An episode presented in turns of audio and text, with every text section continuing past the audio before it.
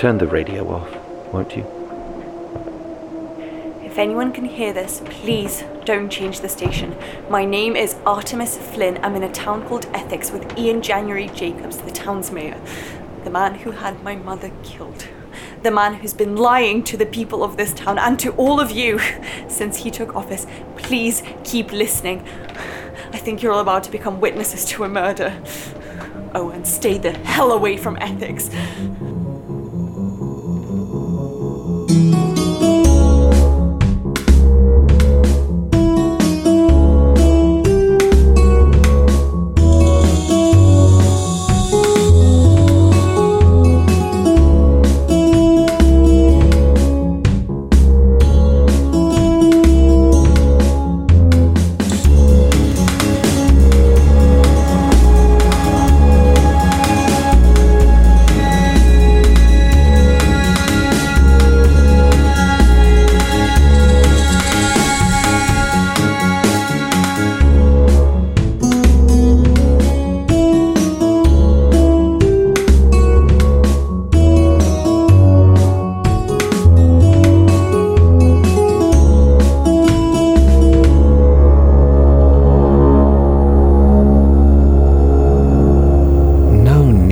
So dramatic.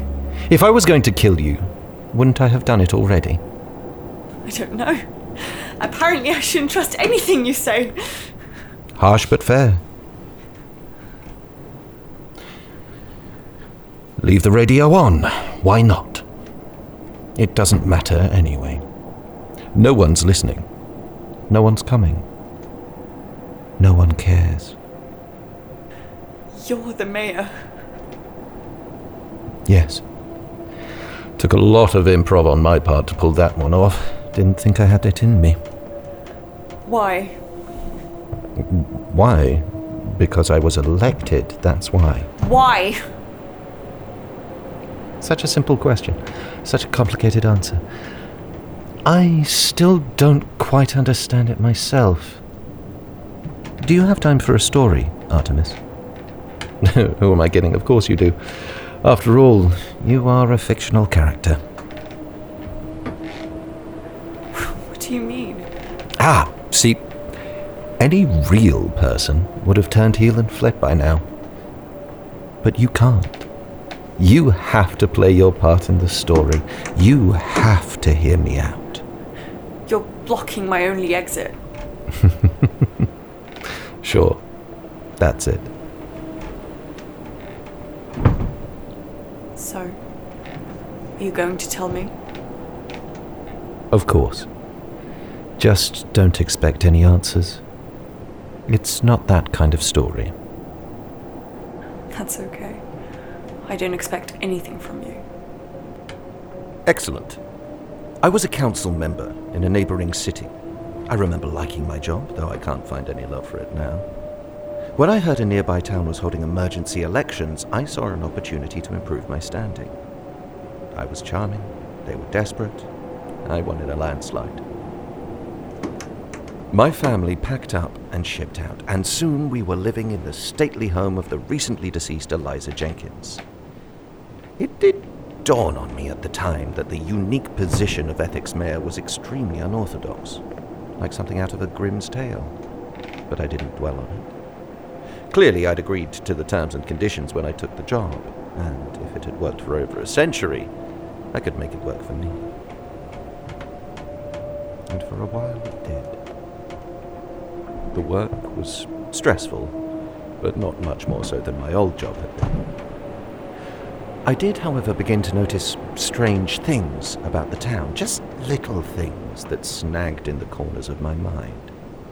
Shopkeepers who seemed to cycle through the same dialogue no matter what the customer was asking. Passing family homes and watching through the window as they laughed at a blank TV. Even the way the trees in the park seemed to grow so uniformly, it was disquieting, to say the least. But I've always been an anxious person. Put it down to the stress. This shed I found during an early morning hike a couple of weeks after our move. It had belonged to Eliza, I presumed. Or maybe one of her unfortunate predecessors. The books and the emergency broadcast radio were here already. It reminded me of an apocalyptic bunker. Really creeped me out. So, I decided to leave it alone. By the time the first proposal day rolled around, I was actually feeling fairly grounded and prepared. Addie is just brilliant. You'd scarcely believe she isn't real. And I do, apparently, have a history of success in politics. I was shocked by Dr. Clayton's proposal, and it did give me pause to think, but I knew the right thing to do. Turning him down felt easy. And then my daughter got sick. The irony was so bitter. I'd just dismissed a law that could have saved her. It ate at me. The twisted horror of believing I was about to watch my own daughter die. And the knowledge that I could have saved her if only I'd been a little more lax with my moral backbone. So, after a week of paranoid torment, I allowed my moral backbone to crumble under the pressure. I went to Dr. Clayton to ask if he could do anything. I, I, I didn't expect him to say yes. I, I thought he'd respect my authority, maybe console me, but it was so quick. Almost like he had the damn page bookmarked. Page bookmarked? What do you mean? He hired a hitman sent them to find someone, anyone, who looked like an easy target and bring them back to the hospital. We. At least, I didn't mean it to be your mother. I wasn't thinking straight. I, I wasn't meant to be. I didn't even see the body until she was stitched up and ready to be buried. Don't do that. What? Sound so upset. Like you didn't choose to kill her. This is all your fault. It's not. You asked someone to kill my mom and then they did. How is that not your fault? I'm getting there.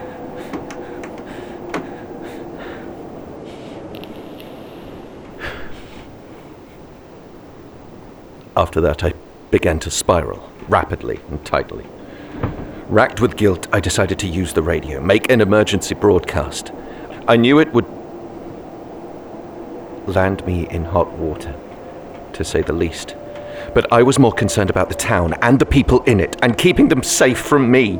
I I just wanted someone to hear me, hear me, and fix this for me. Because I clearly wasn't up to the task. I figured I'd just be swept away, back to somewhere where actions have consequences and we'd blame it all on the town. But then you showed up and made everything a million times more complicated. well, I'm sorry. I wanted to be an anonymous whistleblower, uncomplicated, unaccountable, uninvolved. There was always this apprehension that it wouldn't work, that the wrong people would hear, and I wanted a modicum of plausible deniability. But suddenly I needed to come up with a name, a family, motivations separate from my own. You kept asking me things about my life, and I just had to keep lying. That doesn't make any sense. People would have recognized your voice already. Would they? Or do I normally speak like this? Oh, peut-être que je parle en français normalement. Ce n'est pas difficile d'être une autre personne, especially when you're not a person to begin with keep saying that. What do you mean? Even if this is a simulation, we're still real. Ah, but it isn't. And we're not. You're getting ahead of me. I thought you wanted to hear this story. I want to know why you lied to me, why you kept me here like a prisoner. I did not keep you here, just as you did not decide to stay here of your own volition. Patience. After my encounter with your mother, I became hyper aware of every little discrepancy within the town. I tried to think back, to catalogue all of the weirdness, and that's when I hit on the memory thing. I, I know that it's normal to struggle with childhood memories when you when you grow up. like I did. But this was day to day things, I, things I'd never forgotten before, or things I told myself I hadn't forgotten before. Days would pass in the blink of an eye, but when I looked back on them, I could recall them in perfect detail. This wasn't dissociation, this was fiction. I was making my life up. Whenever I had to participate in mayoral proceedings, I always felt myself drawn towards decisions I didn't actually want to make. I would say and do things I ordinarily would never have endorsed. I felt out of control. I know how this sounds. I know, I know, I know, I do know. I really, I, I'm not well, but that's the logical conclusion. But I went to see a doctor. Don't look at me like that. A different doctor. But he would have been of more use if he'd killed someone for me. He told me I was just stressed. and to come back in a few months' time if I'd lost some weight and was still having the same issues. As if that's what I'm stressed about! There are empty husks of human beings out there living in our town like, like it's normal. Like they're normal. Like this is some kind of dollhouse, and he thinks the solution to our philosophical zombie problem is for me to loot.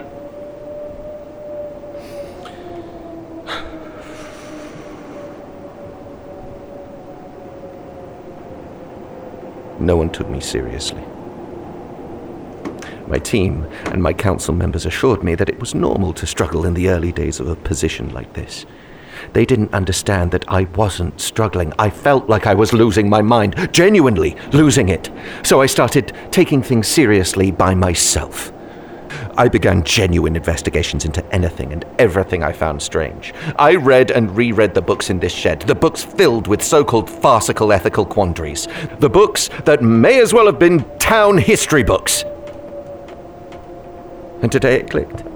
Not with some great philosophical text or some catastrophe, but with a children's book, an old, sun damaged, poorly translated copy of Aesop's Fables that I'd brought back to the house with me because I was certain it must contain some kind of secret code. Why else would it be here? there was no code. But there didn't need to be. That book told me everything I needed to know. We're a fable, a morality tale we're fictional. That doesn't make any sense. You are losing your mind. We're real. I, I feel real. We're clearly having this conversation right now, and it's real. Stop just trying to claw your way out of responsibility. Beyond a certain date, we possess only memories that are core to our personalities. Our lives are filled with wacky scenarios worthy of ethics textbooks. Every time I try to leave the woods, I end up back here. I know you said the same. This town is literally called ethics. What kind of sick joke is that? Haven't you ever felt compelled to do something you didn't want to do with no rhyme nor reason behind it? Why should I believe you? You're a liar. Ah, uh, yes, I do apologize. This is the part of the narrative where you flex your new ability to mistrust strangers, despite the fact that this is the one moment where blind trust would serve you best. You were just trying to talk your way out of having committed murder. I'm not. I did commit murder. I'll probably do it again. Because that's my role. Much as I despise it. You're the poor, lost girl in the woods being tortured to keep the town safe from the knowledge of my misdeeds. And you? Me? I'm just playing devil's I'm just advocate. Playing devil's advocate. Every time I try to move with the majority, do the right thing, I feel my whole world come to a shuddering stop. There's only one option for me, and it's to do the wrong thing. Again and again and again until someone else learns their lesson talking like some divine powers watching over us. I, I thought you didn't believe Who in said God. anything about Who a said god? anything about a god? I'm only talking I'm about the just talking devil. About the devil. There is something deeply wrong with you. Oh yes, there is. I was trying to be a good person when I'm just not. I'm leaving. you saw what happened when I tried to change the narrative. I became a paranoid, frazzled mess. Ah! You're going to stay up here and be afraid, and I'm going to go down there and be charming and deceitful. Be a monster. No. I. I have no other choice, Artemis. All I can do is hurt people and ruin things. What I want doesn't matter. I'm, I'm not a person, I'm a construct. I prove a point, the same point, over and over and over again. People in positions of power make terrible decisions. I am doomed to make terrible decisions. But recently, I realized something else. Powerful people don't just make terrible decisions, they get away with their terrible decisions. I am doomed to make terrible decisions, but also to get away with them, consequence free. I, I didn't want my daughter to get sick. I didn't want to kill your mum. I don't even want to be a politician. But there's nowhere to run away to. If I'm not this, I'm nothing. And I tried to be nothing. Trust me, I tried. I tried so hard. I. I was too scared. It was just you on the roof. So I can bring the burning building down on top of myself with everybody in it, or I can watch from the street and try to haul a survivor or two from the wreckage. But either way, I'm forced to watch the world burn. That can't be true. You have to say that. You're the bright eyed teen, the hope for the future, but it doesn't mean you're right. Give it up, Artemis. Everything's easier when you just let the fire take its course. No. I'm a person. I refuse to not be a person. We, we need to talk to other people, find out what they know, find out what's going on. You, you have to let me past. Don't do this, Artemis. I've been struggling for such a long time and I know how it feels. That that that pit of anxiety that, that spreads from your stomach, squeezing your lungs, crushing your heart, killing you. If you don't let it take over, you'll die. Is that a threat? It doesn't have to be. I thought you weren't going to kill me. I wasn't. But now you're disagreeing with me, and it seems certain people need to learn the lesson that when you disagree with authority, you meet dire consequences, whether you're in the right or not. I'm not scared of you. You're a weak willed, pathetic little liar. Everything I was meant to be. You weren't meant to be anything. We always have a choice. People always have a choice. We're not people. Let me past. I'm afraid I can't do that. Where did you. In 1972, there was a proposal by John Stein. I went looking for it, and there it was. Second page that I flipped to. Citizens of ethics should be permitted to carry firearms provided the intention be self-defense or defense of one's property. And I do believe you're trespassing right now. January. Don't. That's a a foolish foolish law. Perhaps. But it appears I'm not the first mayor with a penchant for bad decision making. In fact, I do believe it's, It's a a requirement, requirement for the, the job. job. Stop. You don't have to do this. I really do. That's worse than what they have in America. You're literally just allowed to carry a gun around wherever you go. But we'd have proper background checks. That doesn't mean anything. Some people will never have a psych evaluation in their life, and no priors. But they could still You don't have to be, be a a murderer. murderer. couple of months too late for that now. I think it's about time I start getting used to it. You don't want to do this. It doesn't matter what I want. Right, but so could anyone with a knife. And everyone has access to knives. How are we protecting ourselves from the knife people? You can Artemis! Artemis! You have nowhere to run! run from a knife attack, but not from a gun. Nothing else has range like a gun. Yeah, you can mow down whole crowds at a time.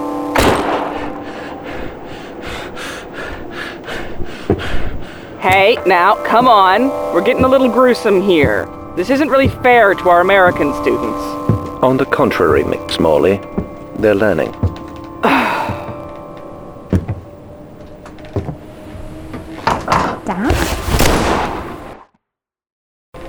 What if you accidentally do something awful, like kill your kid? Grace? Grace! Grace! Grace, what are you doing here? You weren't meant. No, no, no, no, no, no. Grace, Grace, Grace, look at me. Grace. It's okay. Oh, God. Right in the heart. Ironic. You. You have to do something. Do some. Do something, Artemis! She's already dead. And what could I do? It's not like I have any control over my actions. It's not like this was an accident. Clearly, this was just a lesson somebody had to learn. I didn't mean to. I didn't mean. I didn't mean. I'm sorry. I didn't mean to. No. But you did mean to kill me. Artemis, please. Please, she's my daughter. She's do. Please do something, please. I don't know what to do. I don't. Fuck. Fuck. Fuck. She can't be dead. She can't be. I don't. I don't like this story. I don't like it. I don't like it. Please make it stop. I don't I want a different one. Please. You're the mayor of ethics. I'm sure you can pull some strings. Artemis, that's enough. I'm, I'm sorry, sorry, Mr. Jacobs. Artemis, Artemis, please, please, Artemis, Artemis, no, no, no, no, please, please, please don't leave us here, please. Please, somebody do something! Please, please, are you listening? Is anyone listening? Anyone, please, I didn't mean to, I didn't want to, I ju- she's just, she's my daughter. She's only just gotten better, please.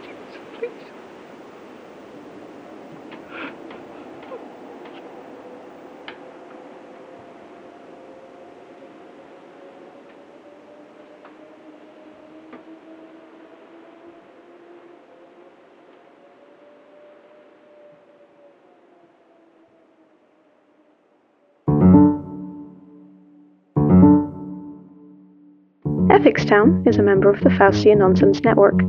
This episode, you heard Rhys Lawton as Ian Jacobs and Liz Dokukina as Artemis Flynn, with additional voices from Paige Adams, David Ault, Ellen Clohessy, Evan Gwen Davies, Sarah Griffin, Eli Labat-Angstadt, Subhi Loganathan, and Delilah Tahiri.